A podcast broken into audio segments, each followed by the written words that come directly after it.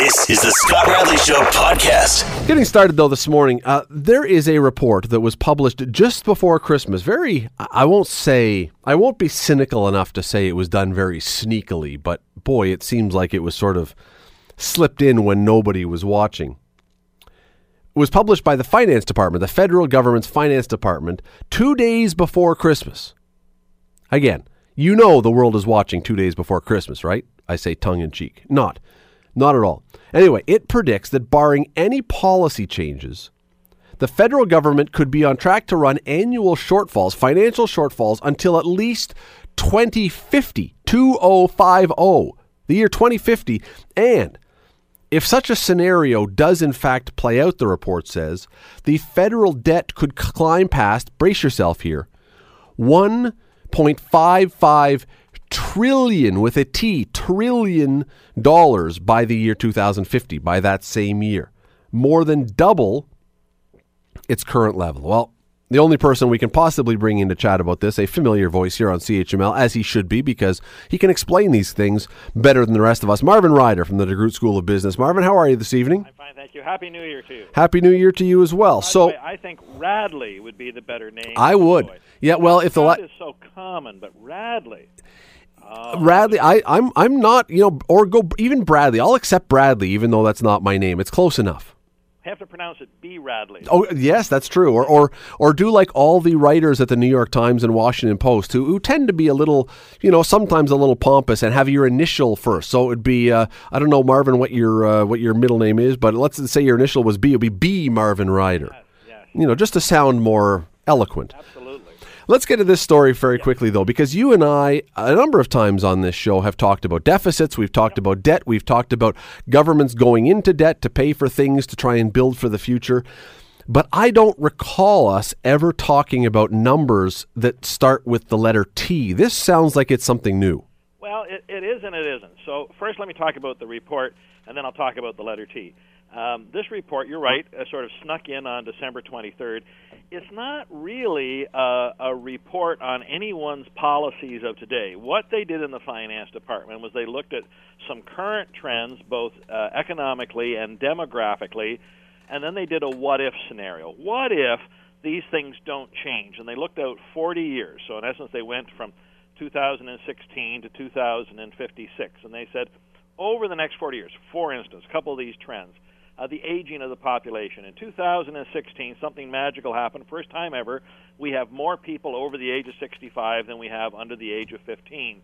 Right at the moment, there's about 6 million of both of those. But if you use the current aging rates and the current birth rates, by the year 2056, there's going to be 10 million people over the age of 65 and only, again, about 6 million under the age of 15. That means we've got what's called an inverted population pyramid. We're going to go from today having five people working for every one person retired to only having two and a half people working for every one person retired. So then, what would that mean? What do these trends mean in terms of revenues coming into the government, and what does it mean in terms of spending on current programs? And you're absolutely correct. What the what the report concluded was that if these current trends continue, and and this is a critical assumption, and if government policy does not change, then we're not headed towards a balanced budget anytime soon.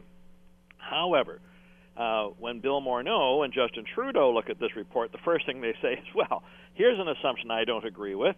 And that assumption is that the co- economy, the Canadian economy, over the next 40 years is going to grow at an average rate of 1.7%. That's what it has been growing over the last seven, eight years since the recession of 2008. But that's not what the government wants. The government says why we're going to be going into deficit now and spending money on infrastructure is we want to get this economy to grow more at the rate of 3%. Well, if that happens, if, if Mr. Morneau and Mr. Trudeau is correct that their policy is going to get that kind of growth, then some of these doom and gloom scenarios go away. Similarly, if we remain aggressive with our immigration policy today, uh, into into our country, we have about 0.6% of the population in immigrants every year, new people entering our e- economy. And the good thing about that is these people are younger, they get jobs, they support that older age uh, uh, group. A third assumption, you know, what if we, we just don't pay that much attention to age 65 as a retirement age? What if people continue working past that, meaning that some of their health care will be provided not by the government per se, but through uh, private sector pension plans or private sector funded plans? Then, then the demand and the burden on the government would be different. So all it's saying in here is our current policies, barring any change, are not sustainable. So, okay, government, put your head together and start thinking what kind of policies do you want to change to get us in a better spot for the year 2056? Because, quite simply, uh, my understanding, my guess would be that uh, at, with a country of 36 million people, give or take, I don't know where we are exactly today, but in that ballpark, yep. digging out from a $1.5 trillion debt would be, I don't even know how you begin to do that. Well, so on the T word, uh, let me let me. I'm, I'm, this is a night of shocks. I'm sorry sorry to share with you. Um, today, right now, 2017, the total sum of government debt, that's the federal debt and all the provinces, is already 1.3 trillion dollars. The federal debt is more like 700 uh, billion. So it hasn't crossed the T threshold, and there is no one province, even Ontario, none of them have gotten to that point. But as a as governments, we already owe 1.3 trillion dollars. But here's even what's worse: if you add all of our private debt, your debt, my debt, credit cards, mortgages, uh, uh, car loans, what have you, Canadians already owe. Get this, Scott, 2.1 trillion dollars. So this one and a half trillion dollars is a shock to your nervous system because you haven't seen it, but we're already in that kind of a hmm. boat. So again, the question comes up: Do we want to put more water into the boat? Do we at least want to keep the current level where it is, or really what we'd like to do is begin to bail some of that water out and reduce reduce those debt loads? Another reason we want to do that, by the way, is should we head back into some sort of an economic upheaval, another recession, we need some wiggle room in these budgets so that we could stimulate the economy then. If we're stimulating the economy in good times, then where are we going to find the money to stimulate the economy in bad times? So again, what it's saying to the government is you've, you've got to find something. So really, government, here's what the bottom line is: think about your policies in terms of doing whatever you can to stimulate the economy to grow. Now, this this is one point of view. Keep in mind we've had a new tax imposed this year. This is the whole cap and trade, and we've talked about this before as well. That's not necessarily a good positive thing to do for the economy, but on the other hand, it's something really positive to do for the environment. And so the finance department gave you an economic look at the world, but then you have to balance policy there against, say, an environmental look at the world or a social and human uh, rights view of the world, and that's the problem the government has. There's no one policy that wins on all of these. It's a balancing act, and these are the kinds of very difficult decisions that we ask our government leaders to do. And when we start talking, though, and, and, I understand, I appreciate you bringing up all the all the debt that we have because it just in case we weren't fully depressed or panicked enough. Now we talk about the fact that you t- tie the government debt and the private debt, and we're almost at three and a half trillion dollars in Canada. That's that's fantastic. Um, well, but Scott, on that point, you know, I, I don't know if people do this exercise the way the government did. In other words, the government leaked this report on December 23rd, and yes, it's not happy news. But have people done this for themselves? Have you said to yourself, okay, here's the current debt I have now, here's the rate at which I'm paying it off, here's the various income streams I've got. What does that look like for me in five years, ten years, twenty years? What kind of money am I going to have to retire with? And, and the bottom they should. They should. Most and most people don't. And so I give the government at least credit for doing this because they realize kind of the mess they're in. But I think the average person doesn't realize just the kind of sacrifices you have to make. You've got to change your behaviors. It does, however, with leaving the, the and what you say is absolutely true, but leaving the private sector alone for just a second, looking only at the public sector and the debt that we're talking about, what you're suggesting though is that these can all be really interesting plans and we're going to grow the economy and this and that and the other, but it does require a leap of faith that the economy is going to continue to head in the right direction because if it doesn't, if it does, these numbers are maybe manageable and we can dig ourselves out of it. If it doesn't, then suddenly again, that that uh, maybe it's just me, but when we start talking about debt with a number that begins with the letter T, I get nervous. I'll be honest with you, I do. Mm-hmm. Now, in fairness, just again in fairness, a trillion dollars was the amount that the Americans were adding to their deficit every year, their debt every year in the last uh, oh eight years. Yeah, what are they up to now? About twenty? Uh, I don't think it's quite that high. I think it's 14 trillion there, but they've been adding about a trillion a year, mostly due to about three billion dollars a day they borrow to fight wars around the world, and so that's mostly going into defense spending. I, I, again, I'm not trying to minimize your concern. I think you're absolutely right. The other scary part of this, though, is that the success or failure of the Canadian economy does not completely rest on the government's shoulders. In other words, we rely on America, we rely on Europe, we rely on China, we export products we need to sell in these other markets. So, for our economy to be strong, we need the rest of the world's economies to be strong. And that's again why I think it was prudent for the finance department to do these projections on on rather poor assumptions. In other words, annual growth of 1.7 percent we didn't have that in the 70s. In the 70s, we had 3.1 percent growth. In the 80s, we had 3 point something. In the in the 90s, we had 2 point something. So they've taken again sort of a worst case scenario. Now, if if and I know this is a gigantic if, but it's becoming a reality. Two weeks uh, tomorrow, Donald Trump is inaugurated president, and if he can make America great again, he claims he can get the economy growing south of the border at three, four, five percent a year then some of that growth is going to percolate north of the border, and that 1.7% will look like somebody crying boo, you know, from behind a behind a pillar or something like that, trying to scare us, because that number won't be that bad. But the reality is, our economy has been mired in not zero growth, but low growth for the last eight years. The Conservatives took a stab at it. Even Justin's taken a stab at it. The bottom line is we've done about all we can domestically. We now need the rest of the world to start growing properly, and then we'll catch on. So you know, we have to watch. And I think for you and I and other viewers of all this, what you've got to do then is become a consumer of the news that comes out. Uh, is it consistent with one scenario or another? So every time you hear about GDP numbers growing, okay, is it at 1.7%, 2%, 3%? Where is it? Ah, oh, okay, that's above that. Okay, that's good news. When it's below that, oh, that's bad news. Uh, what's happening with our retirement rates? Oh, yeah, what's happening with our birth rates? What's happening with immigration?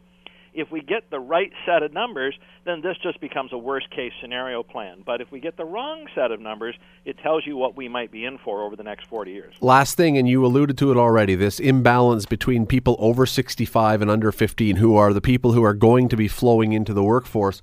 Would I interpret that? Would I understand that then? If you have all these people who are over 65, and I'm assuming the general assumption with this is they are retired, they're not working, so they're drawing a pension or something else.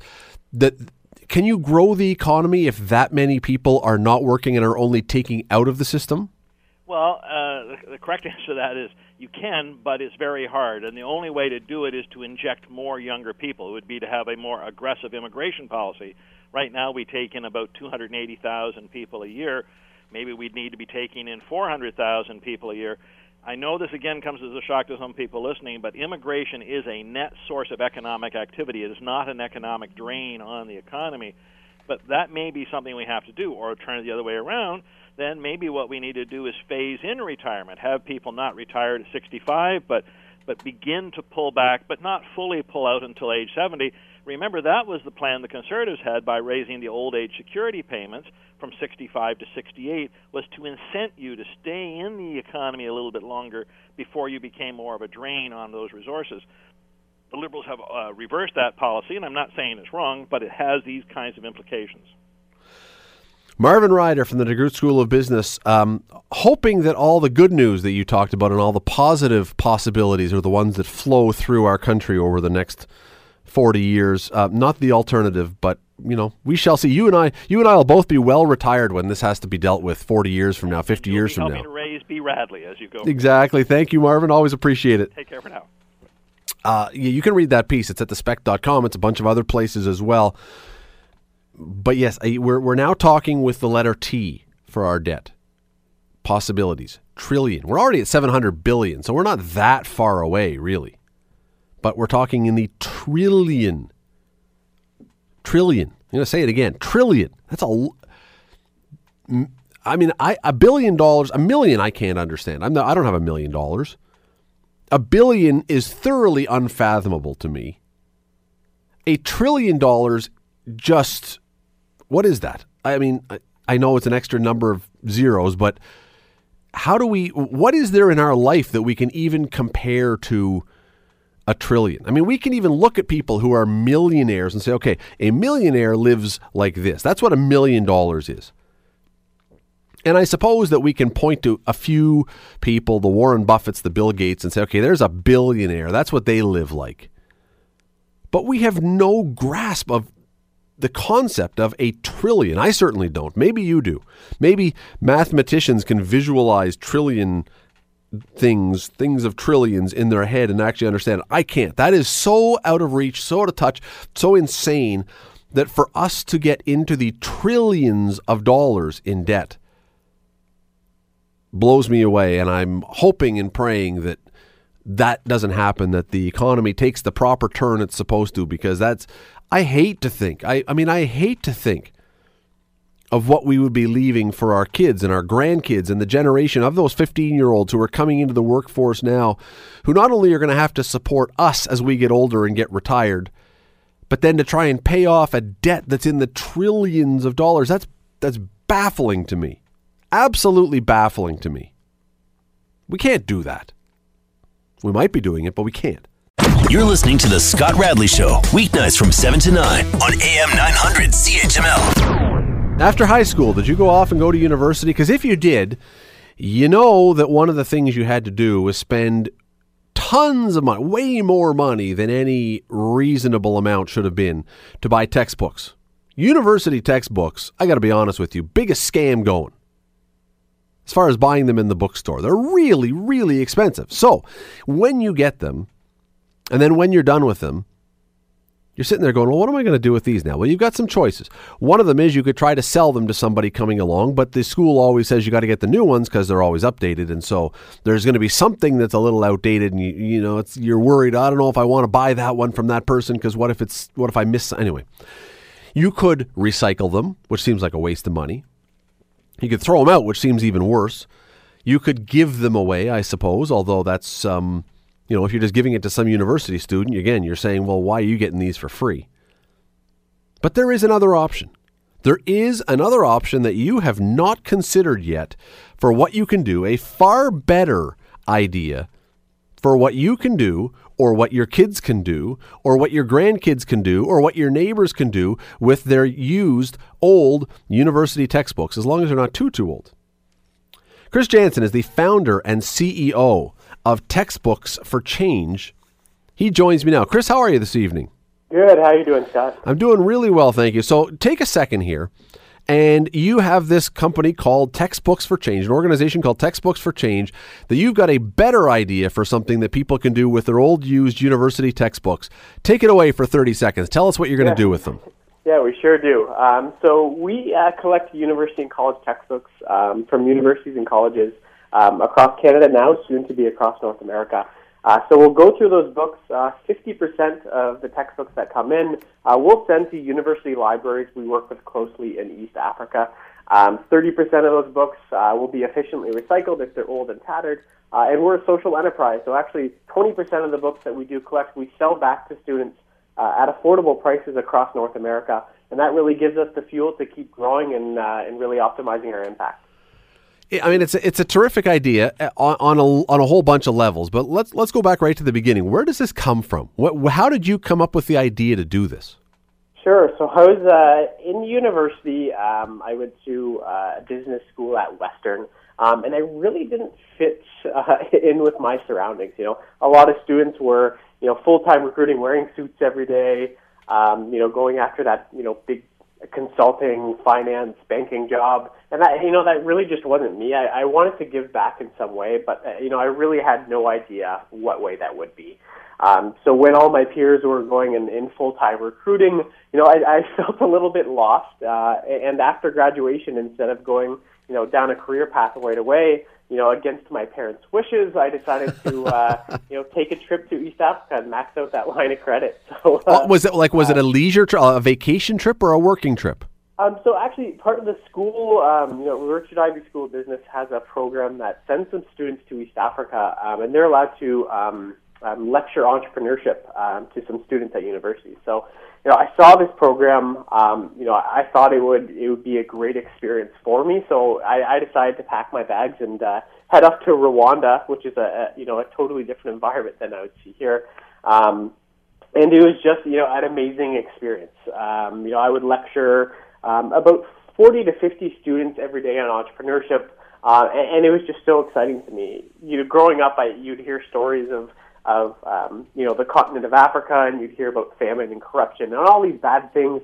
Uh, but when you go there, you see something totally different. You see these students that have the same hopes and dreams and aspirations as, as students here in North America, um, and it was just you know very exciting for me. But uh, you know once you dove a little bit deeper, um, you know there wasn't reliable internet for for students to access uh, information online.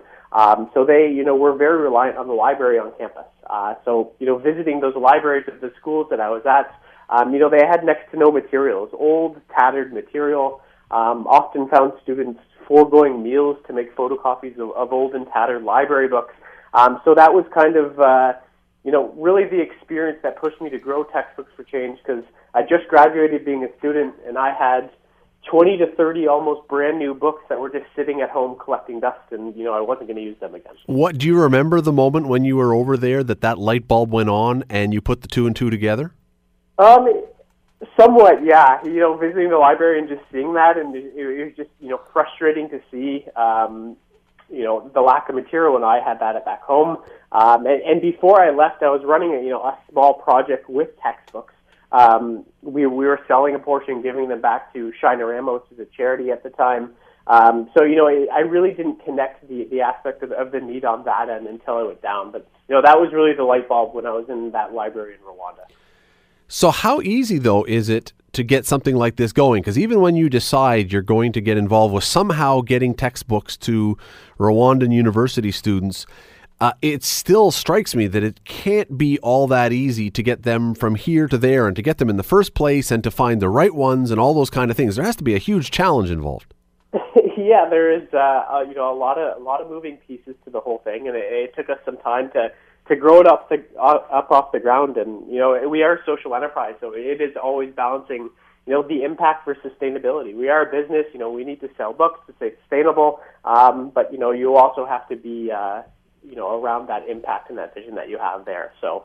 Um, you know, in the early days, it was it was really grinding it out. My uh, my co-founder, um, Tom Hartford, he uh, um, landed a big corporate job or a big finance job in Toronto. I, I convinced him to quit his job and live on couches and not get paid for six to eight months, um, getting that off the ground. But uh, yeah, it's been uh, been a crazy experience. So, how do you know when you're doing this then? And you're getting started. How and for people who might want to, and we'll get to how they can do it in a minute. But if someone wants to give a book, how do you know what textbooks can be used because I can't imagine that every single course that's over here that we take, they would also use the same things over there. How do you find where the connections are? For sure. So you know, it, it really is the power of the ground game. Um, so we you know have a uh, have a strong presence with our partners on the ground in East Africa. Um, you know, we had a member of our team spending you know four to six months a year on the ground with those partners. And, you know, as we grow, we're going to have actually someone full time on the ground in East Africa. Um, and, you know, it's really important to be down there to understand what material they're using, um, you know, how often they're using it, you know, how the students rely on the material for their courses. Um, so, you know, by us living on the ground, we actually understand what they need, and we can, you know, take those lessons and bring that to our sorting process in our, in our fulfillment center. Uh, so when books come in, um, you know, we sort out the ones that are needed, um, the old and tattered books, you know, computer science or things that, that change a lot over the last few years. We're not going to send those books. Um, you know, but then we'll sort them for, uh, you know, about four to six subjects and send them to the universities that actually need those books and require those books. Uh, and visiting on the ground, we can see that, you know, some of the books we're sending are the ones that they need and they're actually, you know, using in their library right now, even though they only have uh, a minimal amount of them. And again, how often do they get sent over? Like, how often are you dumping a new chunk of books over there? It's, it's whenever we have a, a crate full of books uh, ready to go. So um, we ship um, overseas. It takes about eight weeks. Um, so we have crates of about twenty-five to thirty thousand books, um, you know, uh, across uh, a lot of different subjects, and we'll send those over. So whenever we have uh, a crate or two ready to go and the right partner in place, then we'll send one off. So actually, in uh, you know within the next month or two, we'll be sending off about fifty thousand textbooks um, off to a few universities in Kenya. Wow, because I read on your website that it said that you had already reused and recycled two, and, and that, I mean, when you say reused and recycled, I mean also used, recycled not just by churning them up, but sending them over there. 250,000 textbooks. And I was thinking, there's no way you could have done 250,000, but if you're doing them in 50,000 batches, you probably could have. Yeah, so so so far uh, in in Canada alone, we've collected um, it, that number is actually around 300,000 now. Um, and with that, we sent, uh, you know, uh, soon to be 150,000 plus textbooks over to uh, universities in sub-Saharan Africa. Okay, so how, how does this work then? I, I'm now, I've just graduated, or I have a d- child or a grandchild who's just graduated from university, and they've got these textbooks that are doing nothing. And I know this because when we cleaned out our basement a number of years ago, I found most of my university textbooks that I said I better keep because someday I'll need these. and then, of course, never cracked them open again. Uh, I won't actually admit that I probably barely cracked them open when I was at school in the first place, but nonetheless, I find these textbooks, I've got these lying around I realize finally I am not going to use these, Chris. So what do I do with? How do I get these to you? Yeah, it's a similar problem that uh, a lot of students have. So um, we do collect textbooks uh, published within the last 10 years, um, so usually recent editions uh, we're looking for. Um, but we have um, really Dropboxes lo- located across Ontario. So uh, on our website, we have a map with all our Dropbox locations. Um, and actually, one of our big partners we work with is uh, Goodwill Industries. So um, you know, really any goodwill across Ontario, you can bring those textbooks there, and they'll end up in our hands. And where and they go to a giant? Do you have a warehouse or do you have a facility somewhere that you hold all these and sort through them?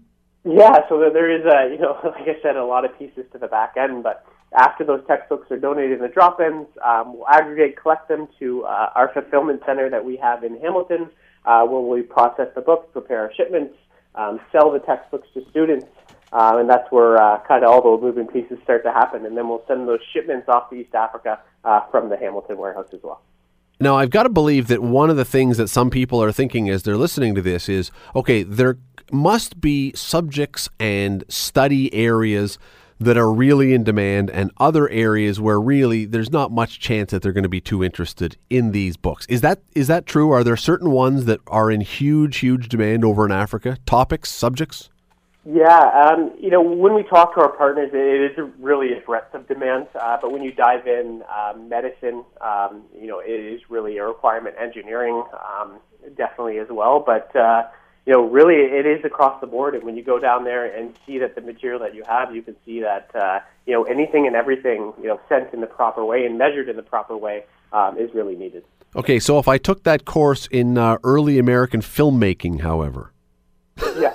yeah. or the history of Madonna's music. Probably those yeah. ones you could leave out, but it's the other stuff that are practical that you want. Yeah, yeah. So that's where that uh, you know thirty percent recycle rate comes in. So you know if we get those, if we get older books, you know Canadian income taxation and all those things that aren't going to be really usable in the environment, that's what we'll sort out there in, in our fulfillment center. I, I don't know why I'm surprised, although I am kind of. I don't know why I'm surprised to think that the universities over there would use and be studying exactly the same thing. And not, I, I'm not suggesting that they're not smart enough to be doing that. That's not it at all. It's just a different world. I, it just it seems to me that they would have had entirely different curricula, but it sounds like no. It's it's really very similar.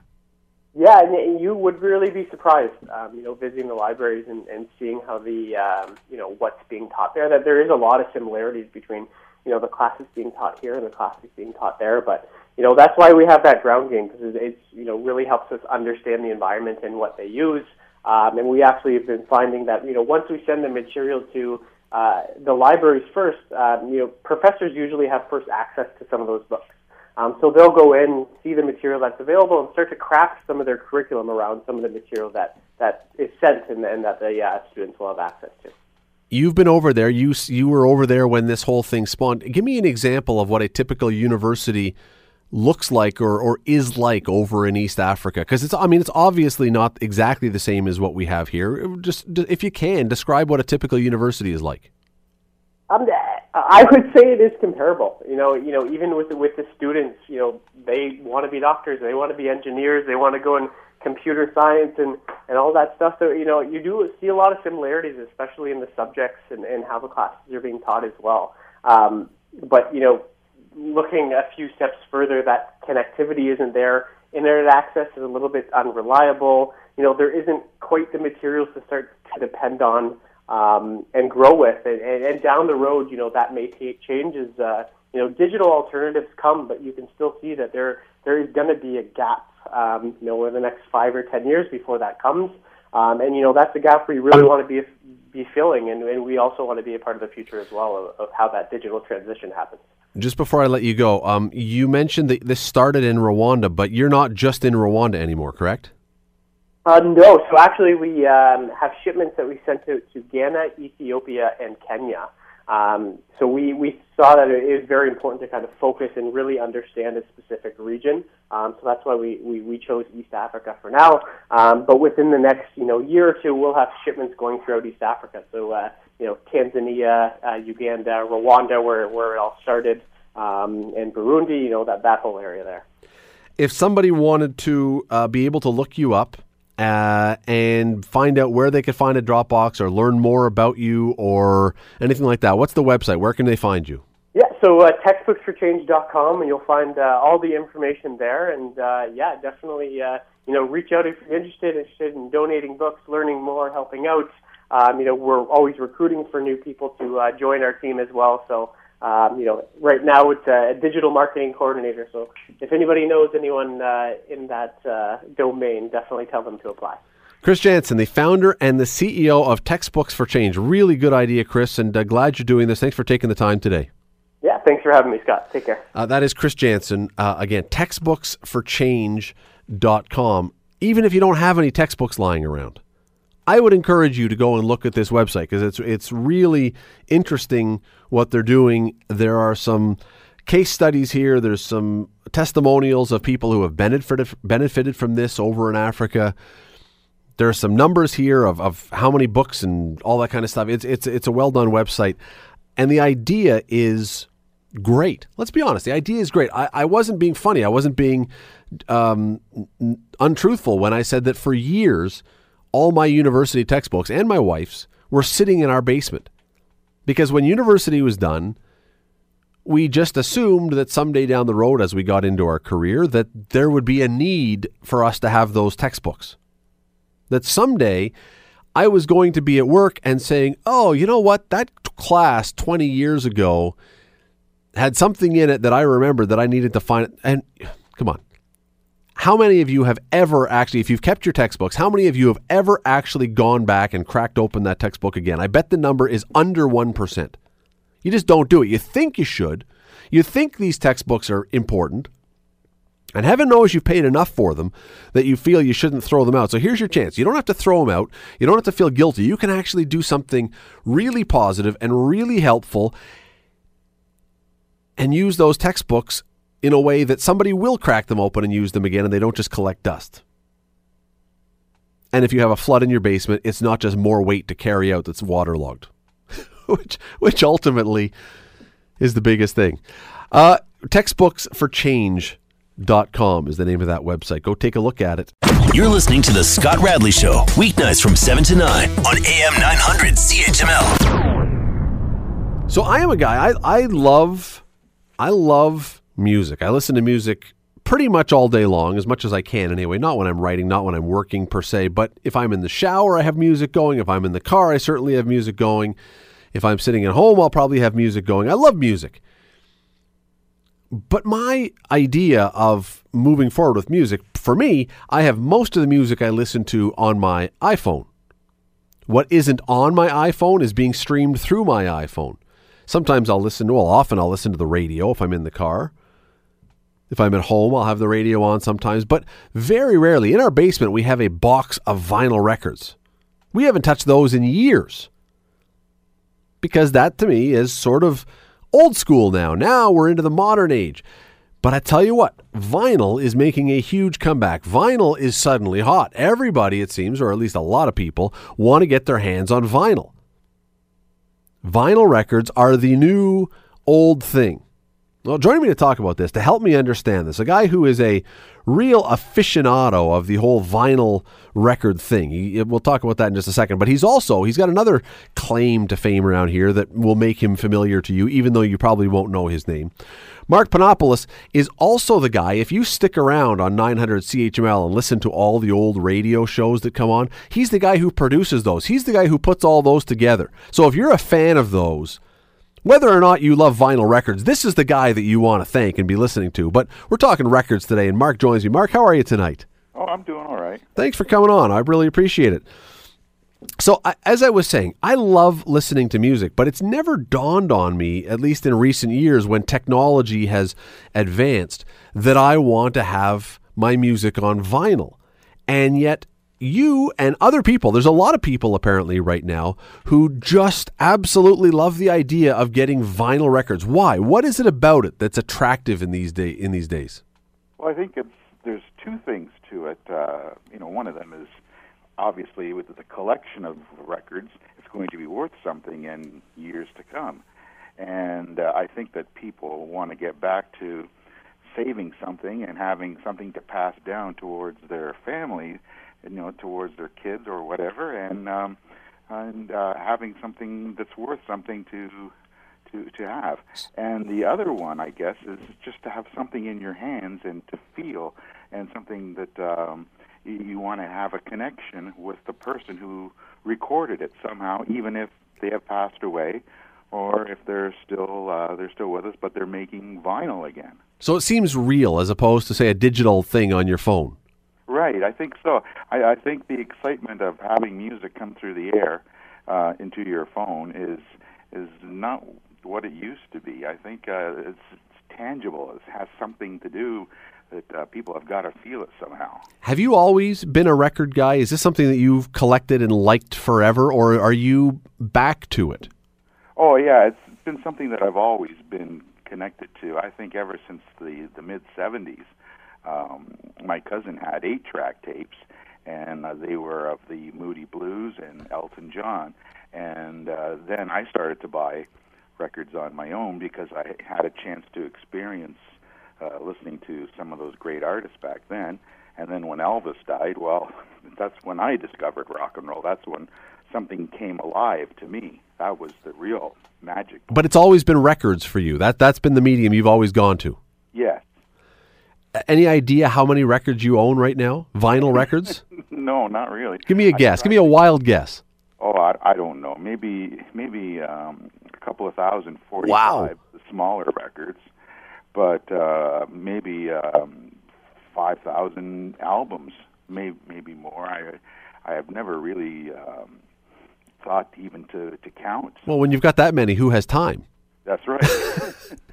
but you, but the thing that I find fascinating about this, Mark, is that, and, and, you know, there are collectors. I understand that there are people, no matter what the thing is, whether it's records like you have, or Barbie dolls, or whatever. People collect things, so there's always going to be collectors. But there seems to be an awful lot of people who are coming back to vinyl now, or or maybe they've been doing it all along and they just didn't actually admit it because it seemed old school or something. But you're not alone in this.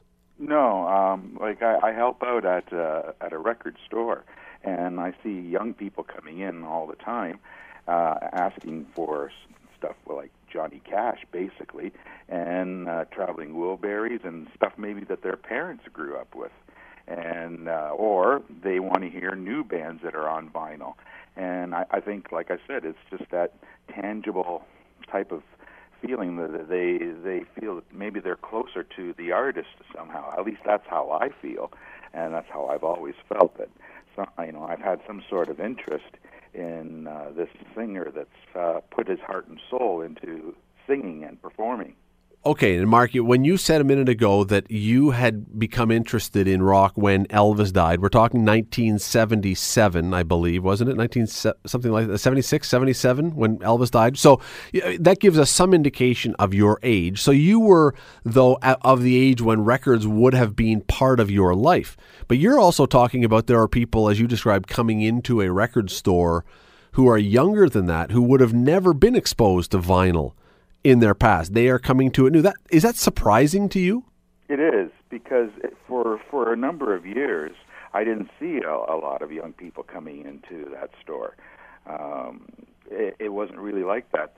A lot of people don't even collect some of the stuff that I personally like to enjoy and listen to, uh, but they do go back at least 20 years, maybe to some of the alternative sounds of the 90s, or um, some of the people who who are in the music business for a long time, but have recently passed away.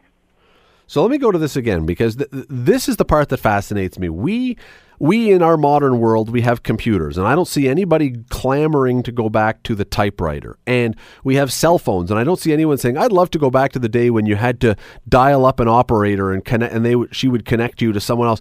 There are many things in our life that technology has simply bypassed and we have left them in the past quite happily and uh, you've described it pretty well about the the connection to vinyl that we have.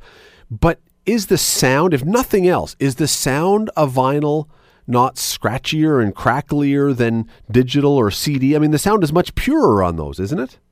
On, on vinyl, you mean? No, on CDs or on. CD, it's pure. Oh, I, I don't know um, if you can read. Like, there's aficionados out there, maybe more stronger than my point of view, that say that uh, the CD sound is better than the vinyl sound. But I, I think uh, the attraction is that maybe people like to hear the few crackles and pops and actually see how the record is spinning around on the turntable as as they play it and the actual operation of taking the record out of the cover and putting it on the turntable and playing it I think that's uh, a fascination. There's something simpler about it for sure. Yeah, and we get involved in it. We can actually see how it works rather than just something that is there and we don't know how it got there. Is part of the fun of this having to go and if again if I want to get something digitally, if I want a song or an album digitally, I go onto my iPhone and within 30 seconds I can type in the name and it's there and I press a button and I buy it and I own it. With records, you have to go to the stores and they're dusty and they're old and they're maybe not perfectly organized and you have to dig around and flip through the album covers. There is a there, there is an activity involved in finding records as well. Yeah, I think that is it. Uh, it's it's fun going through that. Uh, you know, a, a few years back, people were going through the attics of their grandparents and finding records, and they would find a record player, and you know, they they think, oh, gee, how silly this is, like some kids, right? And they would uh, think, oh, here's that strange song, Mr. Jaws, or Disco Duck, or something, and they would think that that's what their parents really listened to and really liked, and then they all of a sudden discovered that there was a lot of great, serious rock and roll music out there, or even other types of music, country or something like that, that really uh, had feelings and emotions that um, connected with uh, young people. And I think that's that's what's happening. Mark, is there a big online market for this, or is it still the idea of going to the record store and buying the record there in person and having it in your hands?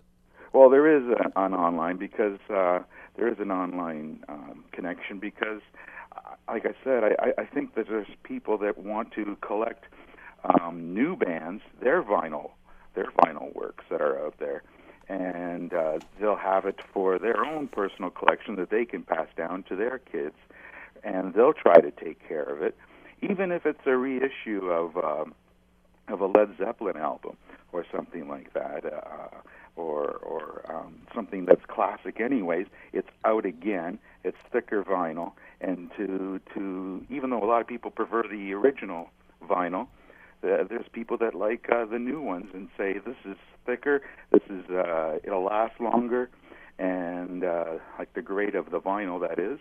And and um, you can get better sound out of it. And the you know the technology of turntables has gotten a lot better over the years too I was going to ask you that. I was going to ask because there are companies, there are record companies these days, many of them, most of them maybe, that are coming out with vinyl versions of certain albums. Do the collectors like those, or is it mainly the old stuff they're going after? Uh, would you ever buy a brand new, newly released album, or are you, as a diehard, serious collector, only interested in the old stuff? Well, I, I go for both because there are lots of new bands out there that have that old sound.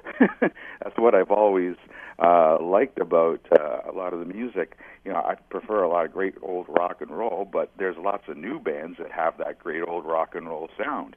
So I'll go after those bands too that like to put out vinyl we just got a minute or so left here, but it, it does have to be, and I'm trying to remember when I, I mean, I was a kid when I used records last, and there is uh, something involved in in keeping these in good shape because they can warp, they can get wet, they can get scratched. There's a lot of work involved in keeping a collection in good shape, though. Yeah, I, I, that's an, that's another thing too. Um, it keeps sort of say, let's keep the kids out of mischief type of thing, or off the streets, where parents are buying their kids record players, or uh, and buying them records too around Christmas time. But also, um, let's say the kids want to buy something for their parents. So when the parents have gotten rid of all their records and their record player, this is like, hey, I'm giving you something back that uh, you would really enjoy and give you a trip back to your uh, childhood or to your teenage days of going out and partying and having a good time. And I think the, even kids want to give that back to their parents and something for them to enjoy.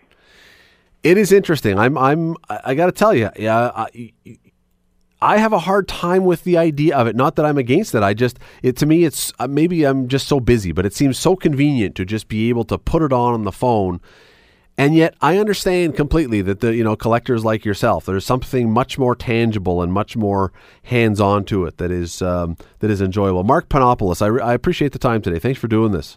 Oh, anytime. I, I you know I appreciate it when um, somebody starts to talk to me about it, especially uh, you know the store that I help out with and they come in, they wonder why too that they're even into it. well, how many stores are there in Hamilton, by the way, as we let you go, that actually sell records these days? Oh, not very many, but uh, well, six or seven of them, and maybe that is enough. Um, you know, and there's uh, antique stores that have records. Uh, there might be more of them, but uh, just ones that uh, concentrate on records. I'd say a good six or seven of them. Mark Panopoulos, uh, thanks for your time today. Think, uh, we'll talk to you again soon. Okay, thank you. Uh, I, as I say, I we have a bunch of records in our basement. You know what? Re- I'll tell you what. Of all the records we have in our basement, I remember as a kid, my parents went over to the Soviet Union. In fact, they went for the 1972 Summit Series. They went with Team Canada. There was a travel there was a trip that went from Canada. It was amazingly, it was not all that expensive to go to Russia for that hockey series, mostly because Russia wasn't very fancy, and nobody, if you recall, nobody expected the Russians to put up much of a fight in the hockey series. It was going to be an eight game Canadian sweep back in 1972, so who really cared about going to watch the hockey? My parents, though, went over. They signed up way before it started because if it had been offered after the series started, it might have been very expensive. But they went over, they signed up before, and when they came home, they brought with them, brought home a 45 of the Soviet national anthem. You know, the one that's like, I, I still think it's one of the greatest, most stirring national anthems in the world. I'm not, I'm not lobbying for the Soviet Union. I'm just saying the anthem was fantastic. And I remember listening to that on the 45 when they came home. They played it a bunch of times other than that, all the records that we've got sitting in the basement, I can't remember the last time we put one onto a record player. I don't even know if I still have a record player in the house. You can buy them now. Here's the great thing, though, about record players. I saw this when I was looking through one of the electronic store Boxing Day sales. You can actually buy now record players with a USB port so you can play the thing and turn the music into a digital feed so you can take it on your iPhone, which seems to defeat the purpose, I, I suppose. If the whole idea is to have records, it seems kind of silly to just put it onto your phone. That's against the whole point. But they're out there. There's a huge amount of demand all of a sudden for vinyl. People want to go back in time a little bit. They want to feel the record in their hands. They want to hear the crackly a little bit. Maybe just have that sense that they're back in their childhood or they're back to their youth when when records were what we listened to and if you hear the a little bit you know it's not the end of the world it's kind of a nice thing it's a throwback it's like a, a familiar smell or a or some a familiar taste that takes you back to another time maybe that, that crackling and that hissing a little bit with the record is that's what it's all about but they're out there for sure. Lots of demand for records right now.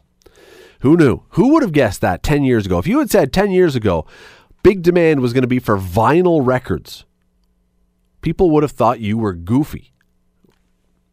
Instead, you would have been prescient. The Scott Radley Show, weeknights from 7 to 9 on AM 900. AM 900 CHML.